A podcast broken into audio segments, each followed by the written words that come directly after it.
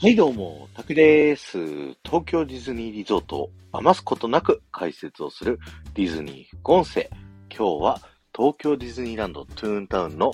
ミッキーの家とミートミッキーの中にあるですね、こちらの洗濯機の前から聞いてください。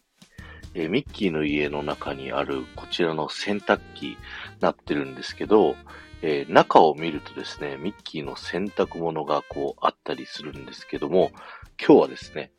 こちらの洗濯機の上の方にね、注目していただきたいなと思いまして、上を見ていただきたいんですけれども、上にはですね、いろんな洗剤たちがですね、ありまして、この洗剤たちどことなく見てるとね、海外のちょっと洗剤の文字をもじったような、名前をもじったような、そんな洗剤があるなという中にですね、なんか一個変なのがありますよね。よく見ていただくと、何やらダーツのね、ダーツのこれなんていうの？ダーツの飛んでくやつ。ダーツの矢か。そう、ダーツの矢がね、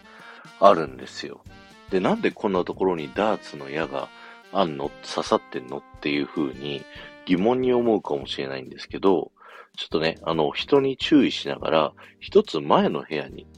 戻ってみてください。一つ前の部屋のミッキーのね、あの、ソファーがあったり、えピアノがあったりする部屋ですね。えー、ソファーとピアノの間のですね、壁沿いを見ていただくと、ダーツの的がですね、壁にかかっていることがわかるんですね。そして、その周りには、ものすっごい数のダーツの矢が壁にぶっ刺さってるんですけど、これを見るとですね、このダーツを投げた人がですね、とんでもないコントロールでですね、大外しをして、